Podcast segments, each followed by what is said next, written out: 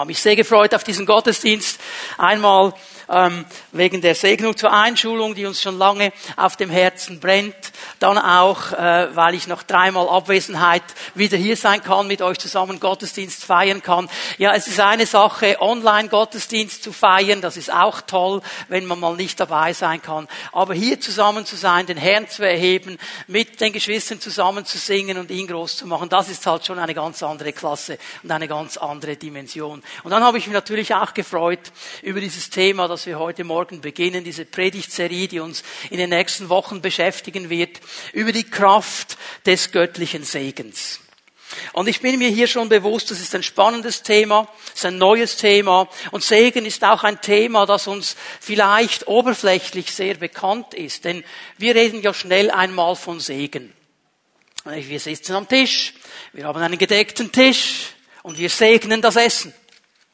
Wir kommen zusammen als Pfimi at Home und wir segnen einander und wir segnen den Abend und wir segnen noch dies und segnen noch das und manchmal habe ich so ein bisschen das Gefühl, wir segnen, was sich segnen lässt.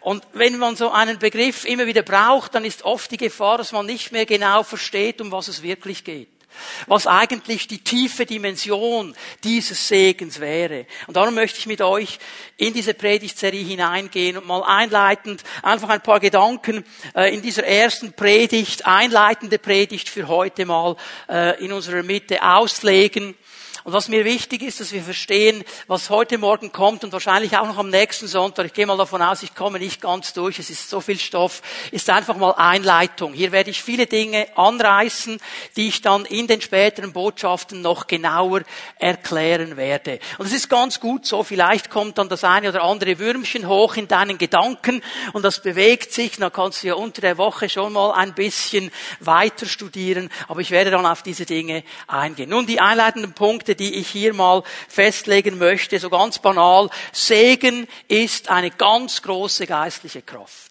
Wenn die Bibel von Segen spricht, wenn gesegnet wird, das hat immer eine ganz, ganz große geistliche Kraft. Da geschieht etwas in der geistlichen Welt, was wir vielleicht im ersten Moment so gar nicht wahrnehmen.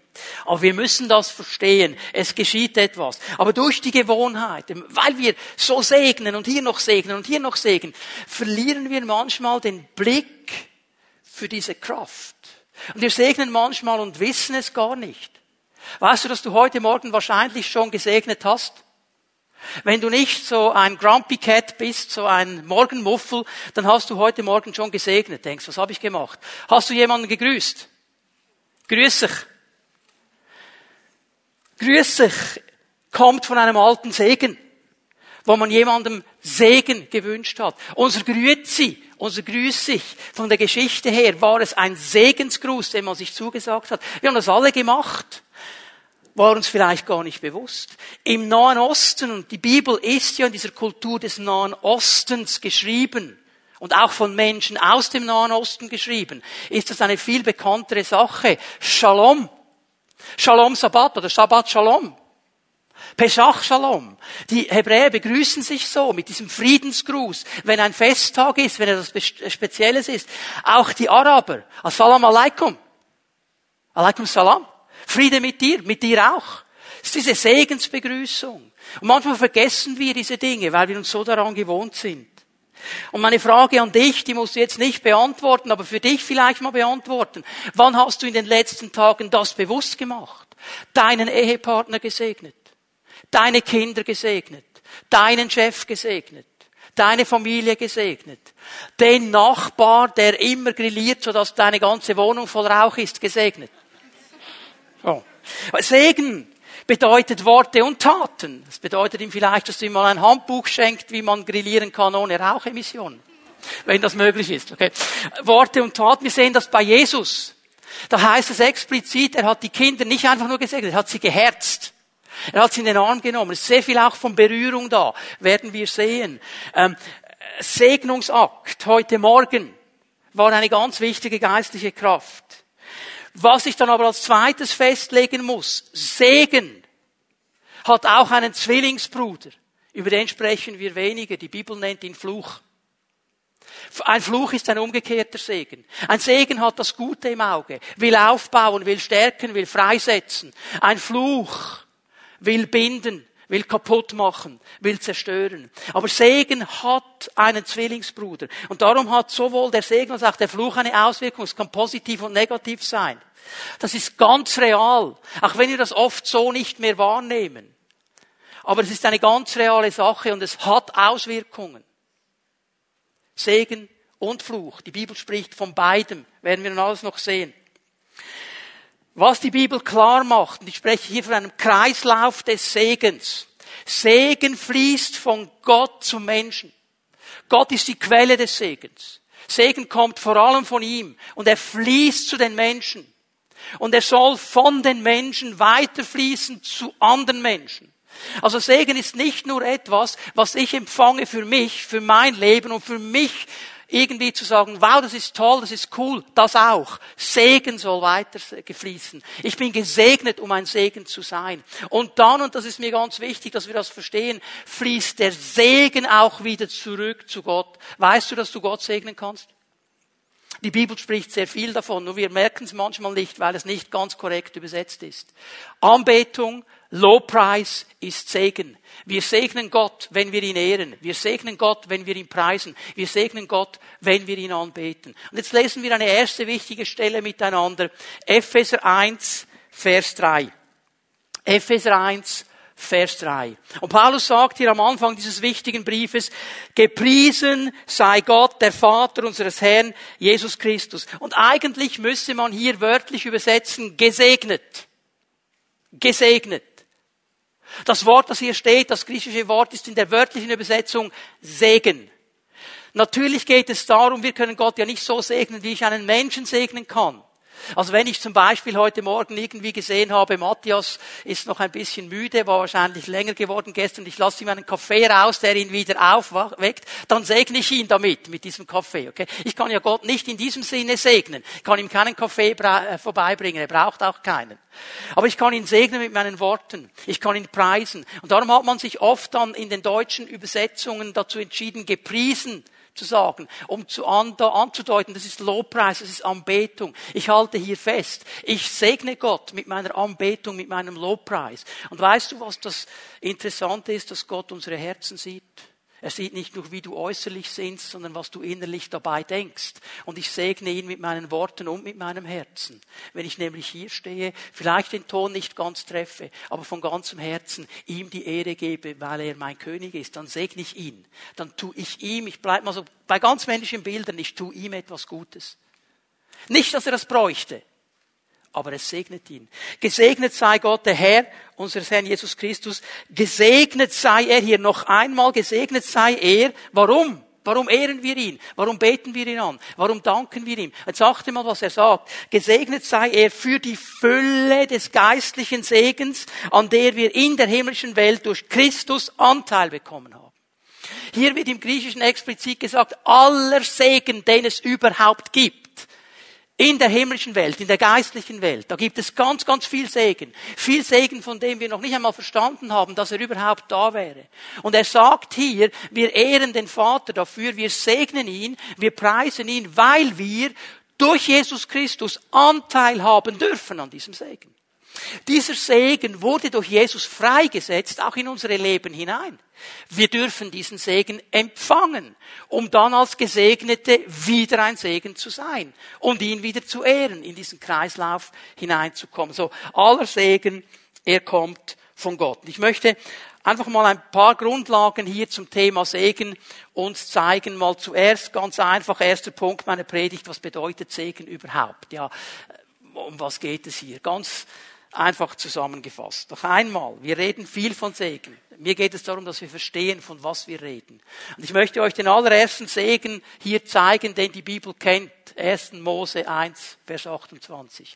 Gott kommt gar nicht so weit in seiner Schöpfung, bis er zum ersten Mal segnet. Aber der aller, allererste Segen ist hier in 1. Mose 1, Vers 28.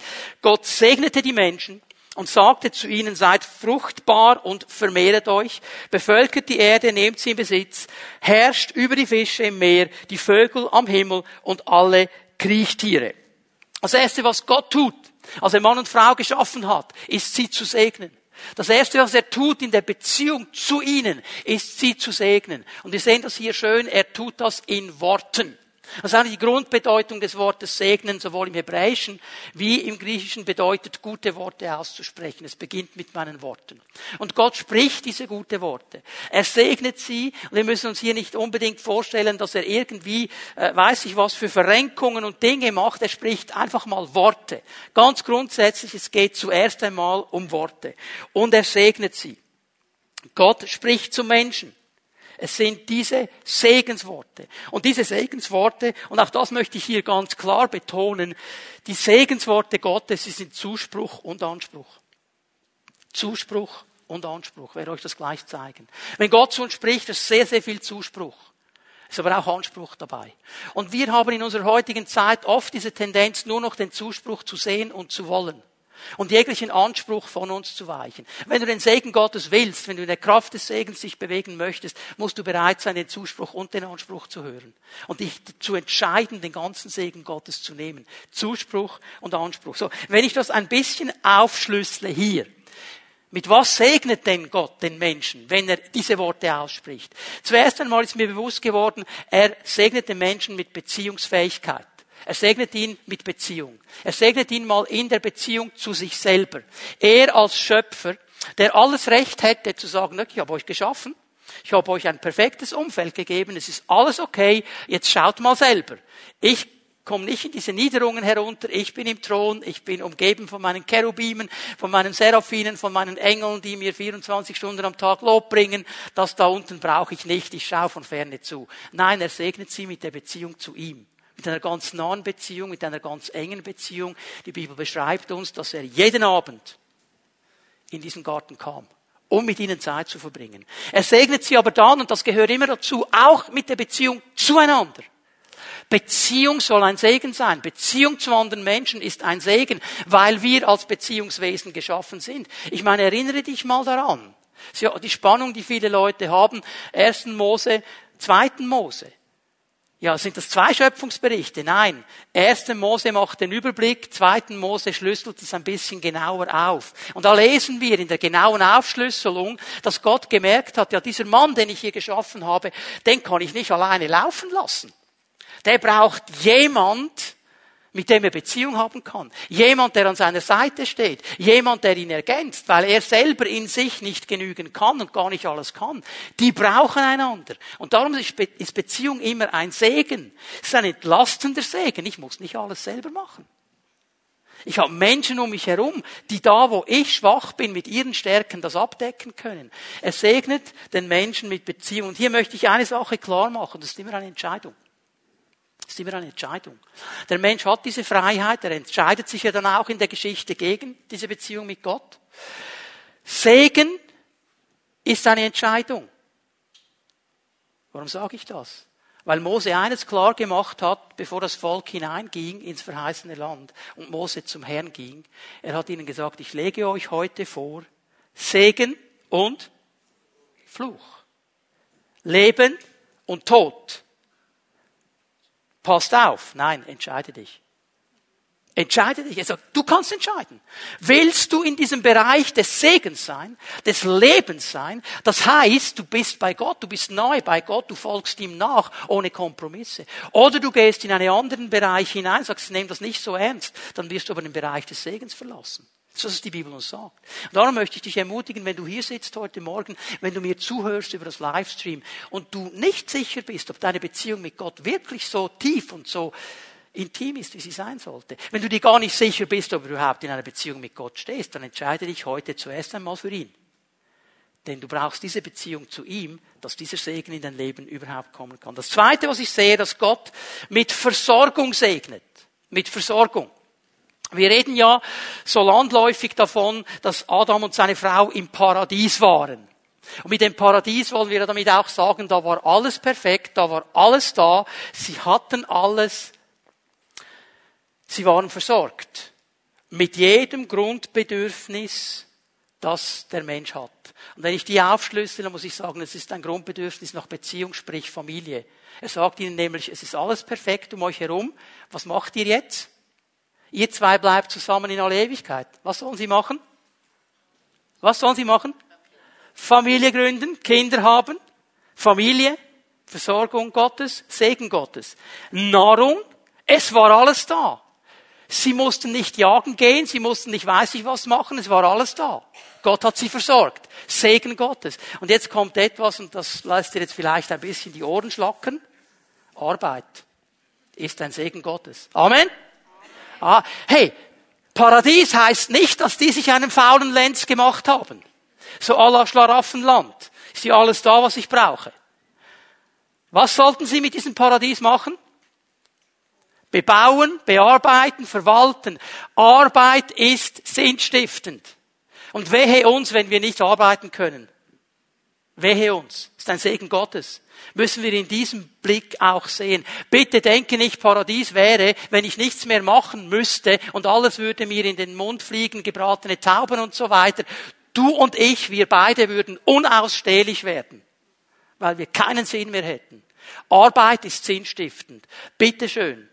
Lasst uns das hier klar sehen und lasst uns einen Punkt setzen in dieser Welt mit dieser wichtigen biblischen Aussage. Und ich sehe etwas hier drin, es ist fast ketzerisch, das zu sagen in unserer Gesellschaft. Klare Ordnungen sind ein Segen.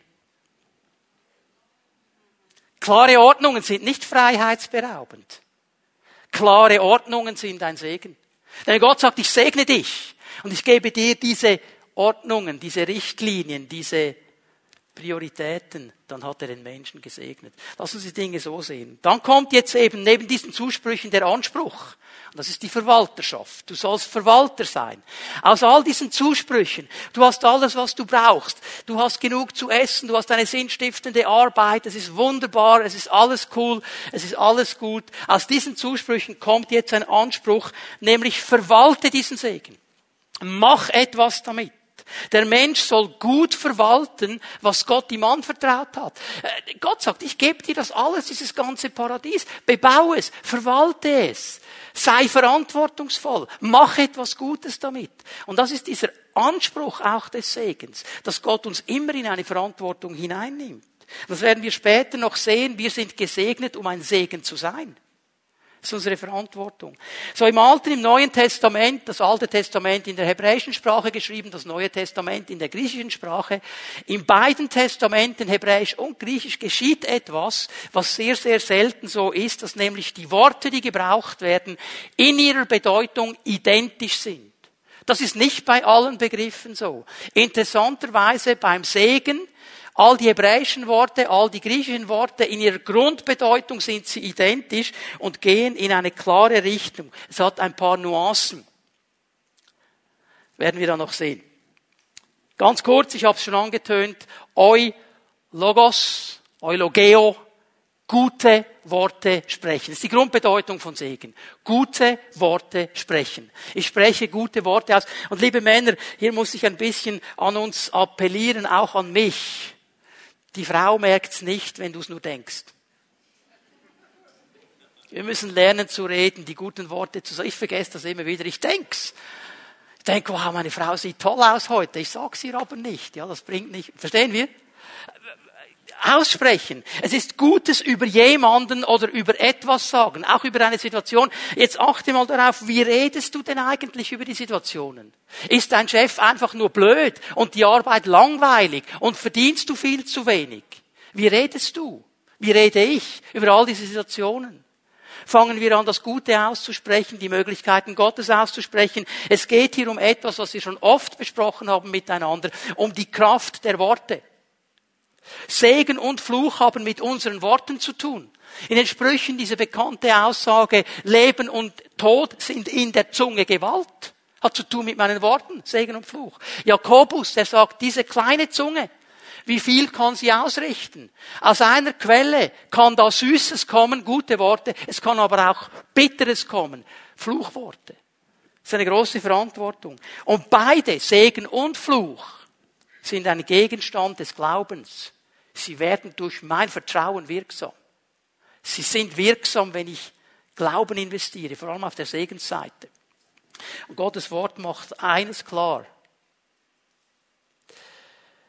Es gibt eine Kraft und eine Macht, von der Gutes und Leben und Segen fließt.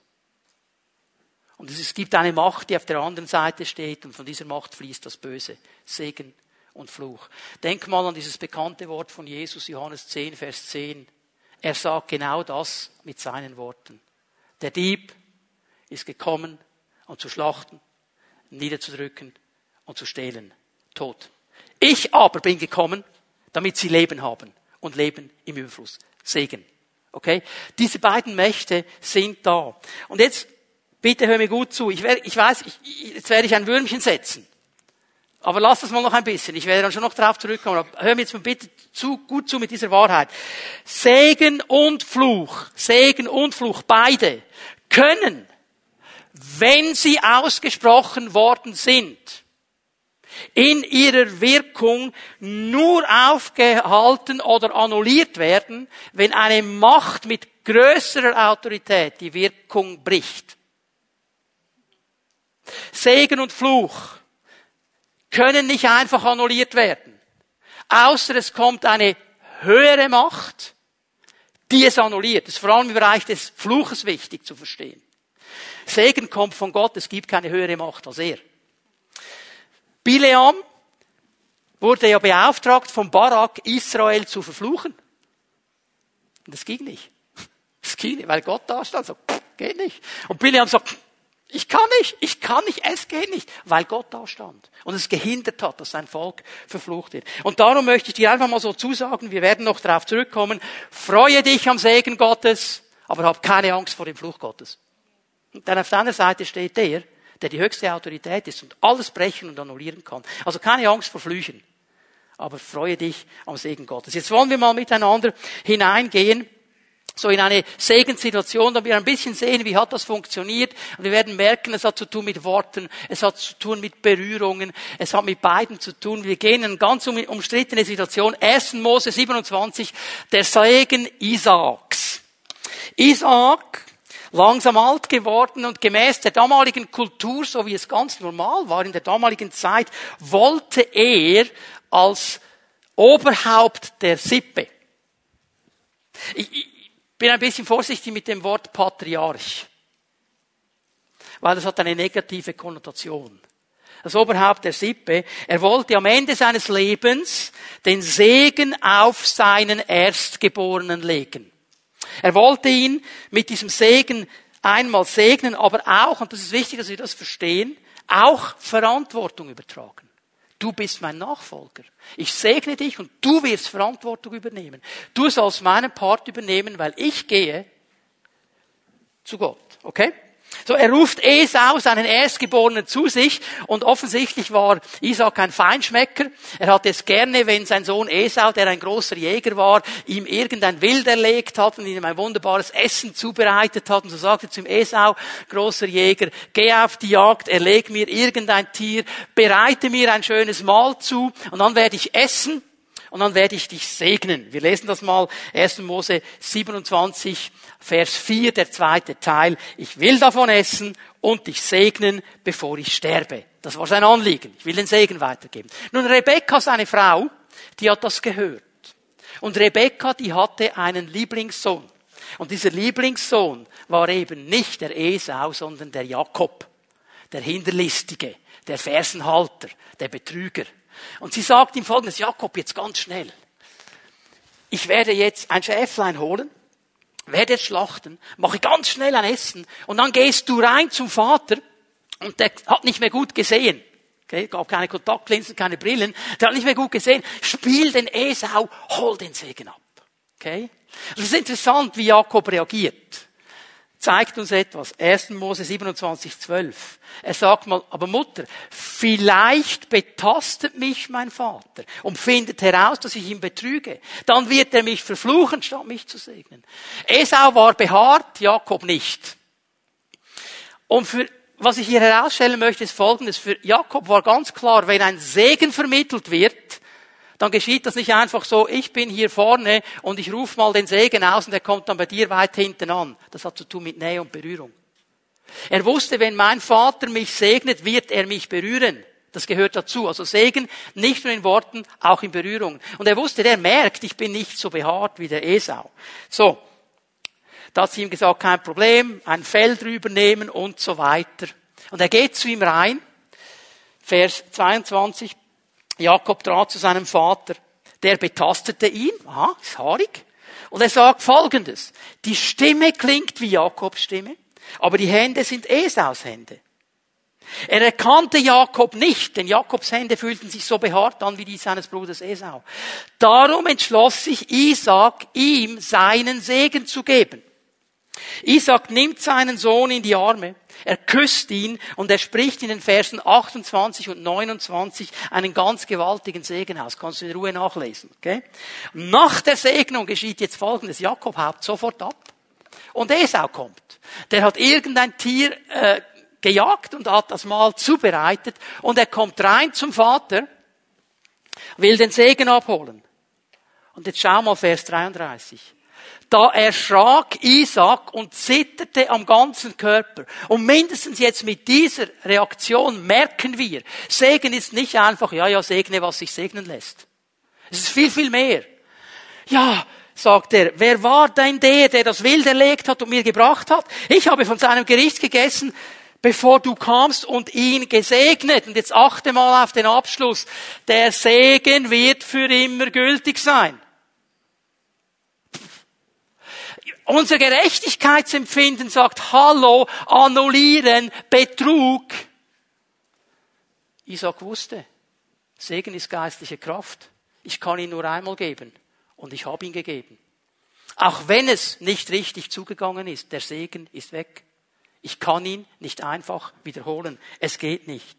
Als Esau das hörte, stieß er vor bitterer Enttäuschung einen lauten Schrei aus und pflegte, segne mich auch, Vater. Segne mich auch. Doch Isaac erwiderte, dein Bruder ist vor dir hierher gekommen, hat sich mit Hinterlist den Segen erschlichen, der dir zustand. Zu Recht heißt es, es heißt der Jakob, also der Betrüger, sagte Esau, jetzt hat er mich bereits zum zweiten Mal betrogen. Erst hat er mir das Erstgeburtsrecht genommen und jetzt auch noch den Segen. Hast du denn keinen Segen mehr für mich übrig? Merkst du, wie dieser Esau jetzt diesen Segen sucht, darum kämpft? Und du, was ich manchmal denke? Liebe Väter, weißt du, wie sehr dein Kind auf deinen Segen wartet?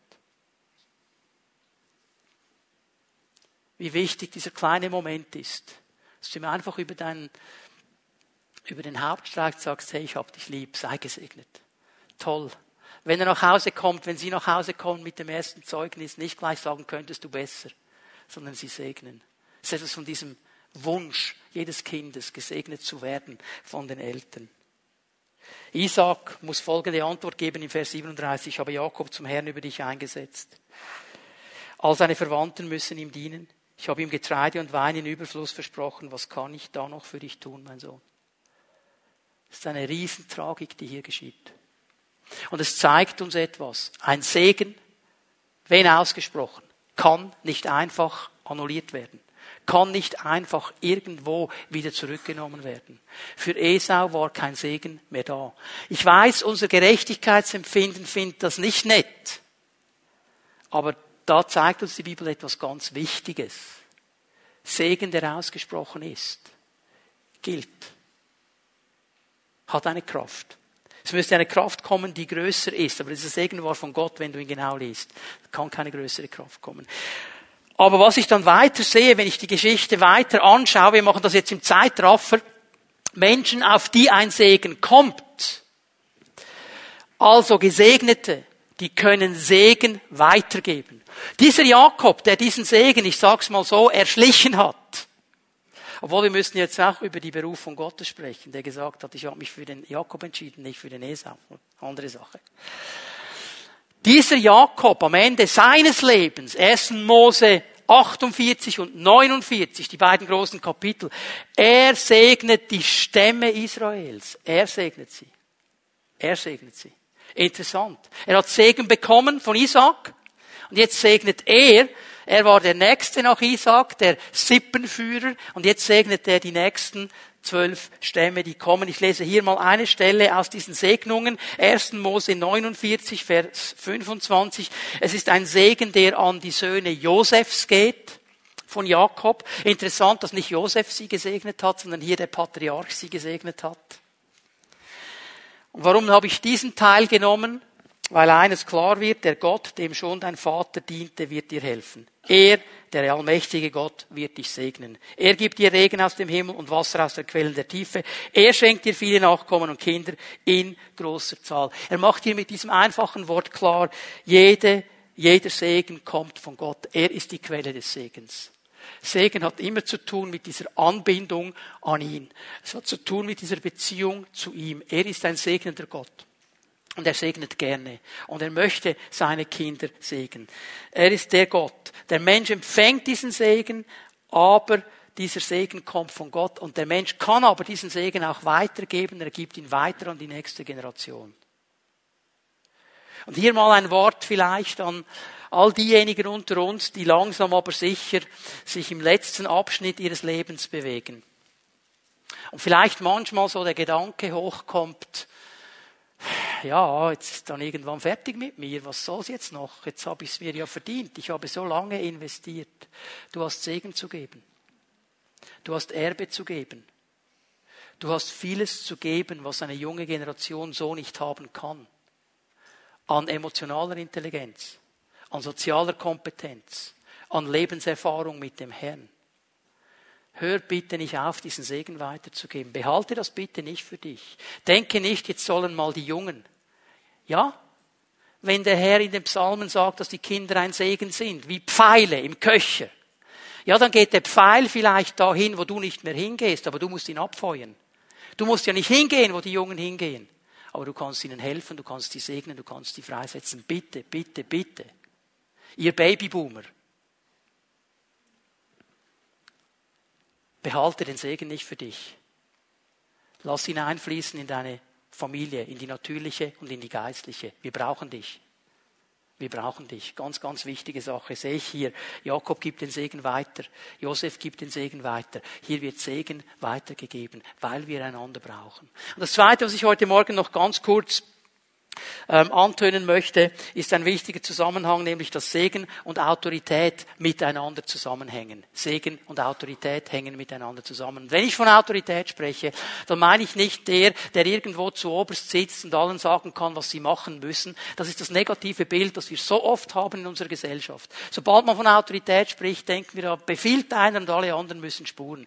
Biblisch gesehen bedeutet Autorität Verantwortung. Jemand, der Autorität hat, ist jemand, der Verantwortung übernimmt. Er ist bereit, Verantwortung zu übernehmen. Er hat verstanden, es geht nicht darum, dass er oben sitzt und dirigieren kann. Er übernimmt Verantwortung. Bitte behalte diesen Zusammenhang, der ist ganz, ganz wichtig. Und Gottes Wort kennt eben verschiedene Ebenen der Autorität und Verantwortung. Ich kann nicht da Verantwortung nehmen, wo ich keine Autorität habe, sie zu nehmen, wo es nicht mein Bereich ist. Ich kann nur da, wo ich Autorität habe, Verantwortung übernehmen. An anderen Orten kann ich das nur tun, wenn ich dazu eingeladen werde. Wir müssen verstehen, es gibt verschiedene Ebenen der Autorität.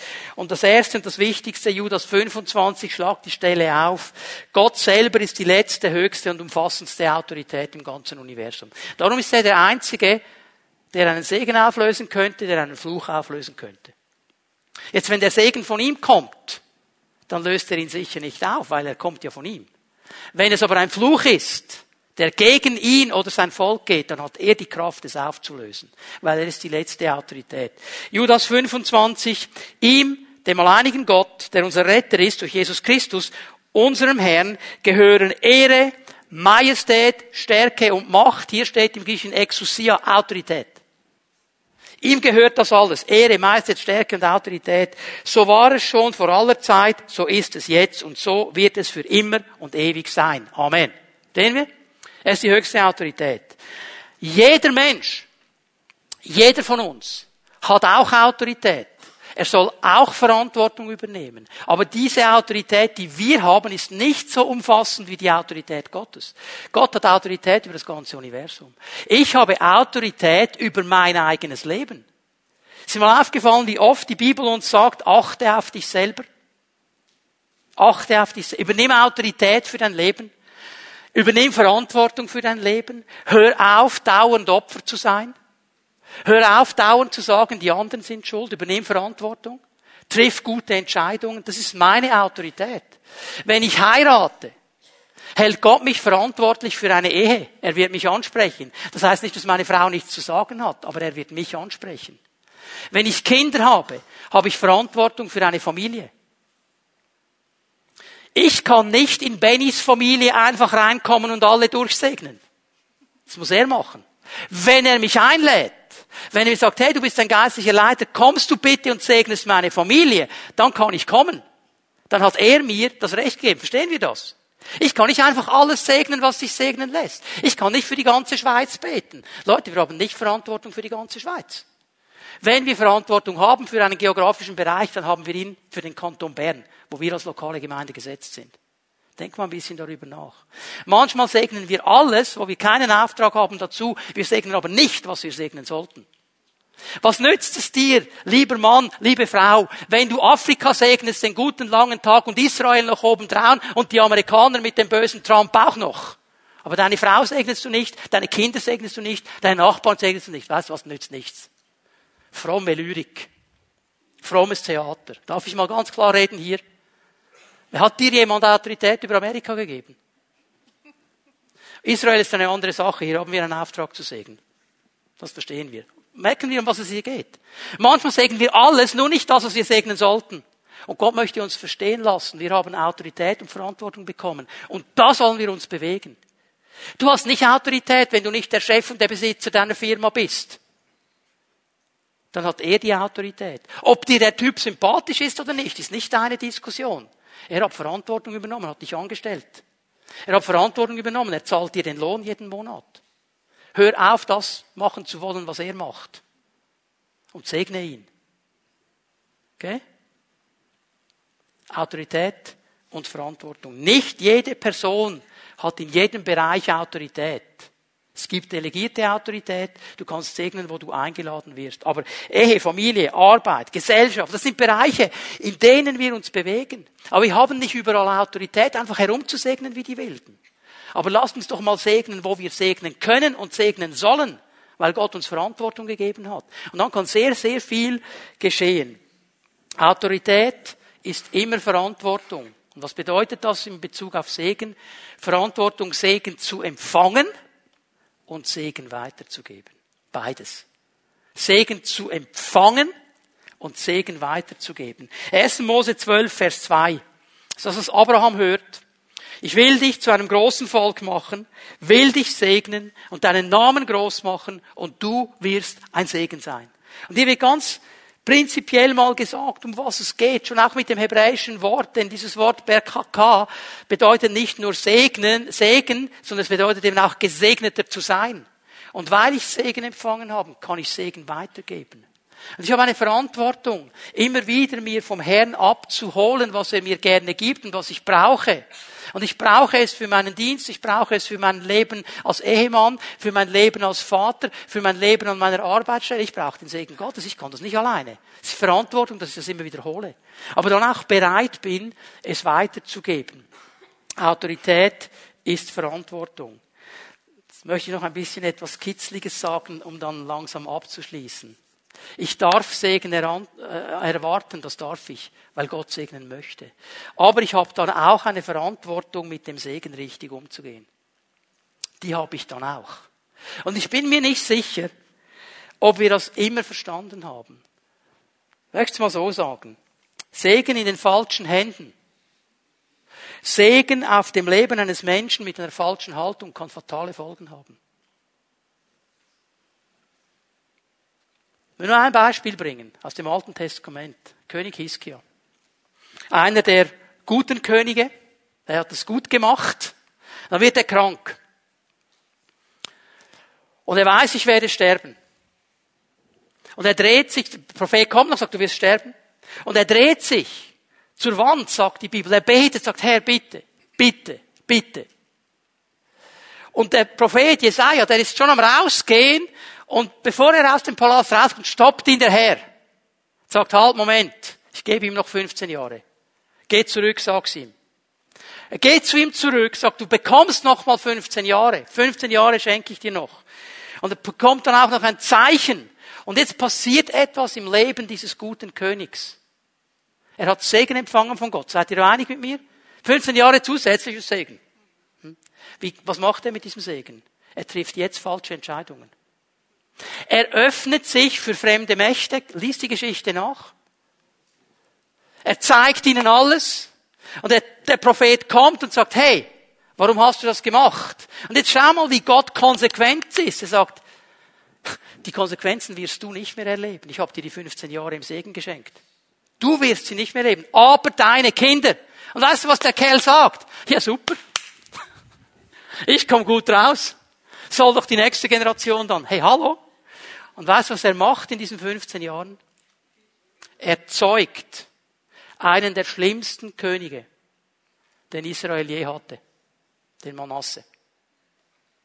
Er zeugt in der Zeit des Segens einer der schlimmsten Könige, der Israel verführt hat, der Kinder dem Moloch im Feuer dargebracht hat, geopfert hat. Schlimm, einer der schlimmsten, den es je gab, kommt von diesem guten König. In diesen Jahren des Segens gezeugt. Leute, mit dem Segen Gottes kommt eine große Verantwortung. Eine große Verantwortung. Gott will segnen. Er muss nicht. Gott muss uns nicht segnen. Er will. Er will. Er tut das gerne. Und wir dürfen diesen Segen auch empfangen. Er ist die Quelle des Segens. Wir dürfen empfangen, wir dürfen weitergeben. Aber, und jetzt, komme, jetzt geht es mir um die Haltung. Wie empfangen wir das? Kommen wir vor Gott, hey, ich habe ein Recht darauf, dass du mich segnest, ich habe ein Recht, das zu bekommen, wieso hat der das und ich nicht? Dann haben wir eine falsche Haltung. Wir kommen mit dieser Haltung und sagen, Herr, es ist uns bewusst, alles, was wir haben, alles, was wir sind und alles, was wir noch haben werden und bekommen werden, es kommt immer nur von dir. Und ich bitte dich um deinen Segen. Und ich möchte den gar nicht definieren. Ich möchte ihn einfach von dir empfangen, so wie du ihn mir geben möchtest. Und ich möchte bereit sein, diesen Segen mit anderen zu teilen. Und ich möchte dich bitten, dass du mir hilfst, diesen Segen gut zu verwalten und mit einer guten Haltung zu haben. Und um das zu gewährleisten, jetzt komme ich noch einmal zum Kreislauf des Segens, ist Anbetung, Lobpreis und Dank eines der besten Mittel. Wenn ich nämlich dann zurückgehe zu ihm, der mir den Segen gegeben hat, der mich überhaupt in die Position gestellt hat, dass ich Segen weitergeben kann und ihm Ehre gebe und ihm Anbetung gebe und ihm Lobpreis gebe. Dann sage ich nämlich immer eines damit, Herr, ich habe verstanden, das kommt nicht aus mir. Nicht, weil ich so gut bin, nicht, weil ich so viele Fähigkeiten habe, nicht, weil ich so clever bin, es kommt immer von dir. Und dann habe ich eine richtige Haltung.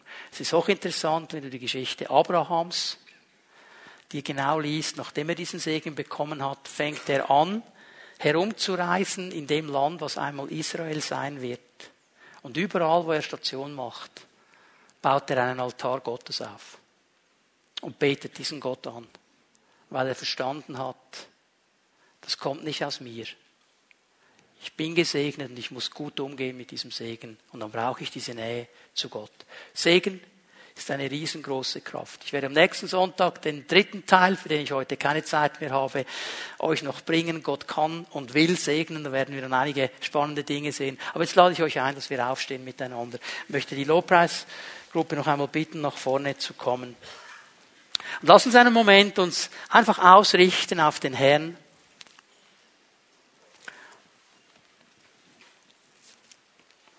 Lass uns einen Moment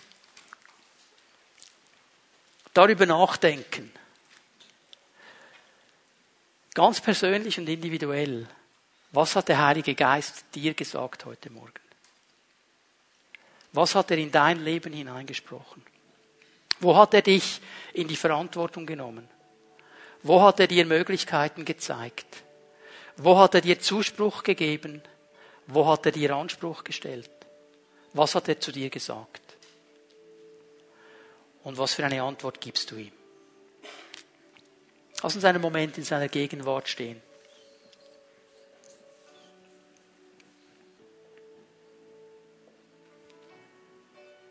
Und immer dann, wenn der Herr zu uns spricht, wenn er ganz persönlich zu uns spricht, wenn er uns herausfordert, wenn er uns Dinge zeigt, dann brauchen wir im Letzten immer seine Hilfe, dass wir dranbleiben dann brauchen wir seine Hilfe, dass es nicht dann so eine Momentaufnahme ist, sondern dass wir wirklich dranbleiben können. Auch wenn das Tagesgeschäft uns wieder einholt, an diesen Dingen dran zu bleiben.